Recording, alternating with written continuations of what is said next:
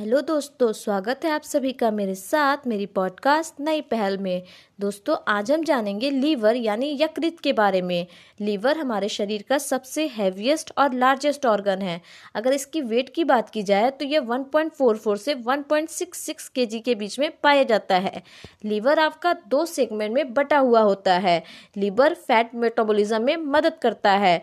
अगर लीवर के जुड़ने की बात की जाए तो यह हमारे पैनक्रियाज अग्नाशय के साथ जुड़ा हुआ होता है और इसके अलावा यह बाइल डक्ट और गाल ब्लेडर यानी कि पित्ताशय के साथ भी जुड़ा हुआ होता है। यानी लीवर आपका पैनक्रियाज, बाइल डक्ट और गाल ब्लेडर के साथ जुड़ा हुआ होता है।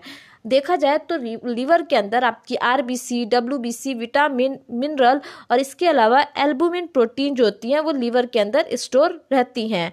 लीवर से जुड़ी अगर बीमारियों की बात की जाए तो हेपेटाइटिस जॉन्डिस ये लीवर से जुड़ी हुई बीमारियाँ हैं।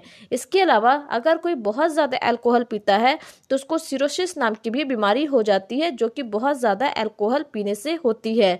दोस्तों, लीवर हमारे शरीर का अकेला ऐसा अंग है, जो फिर से रिजनरेट कर सकता है।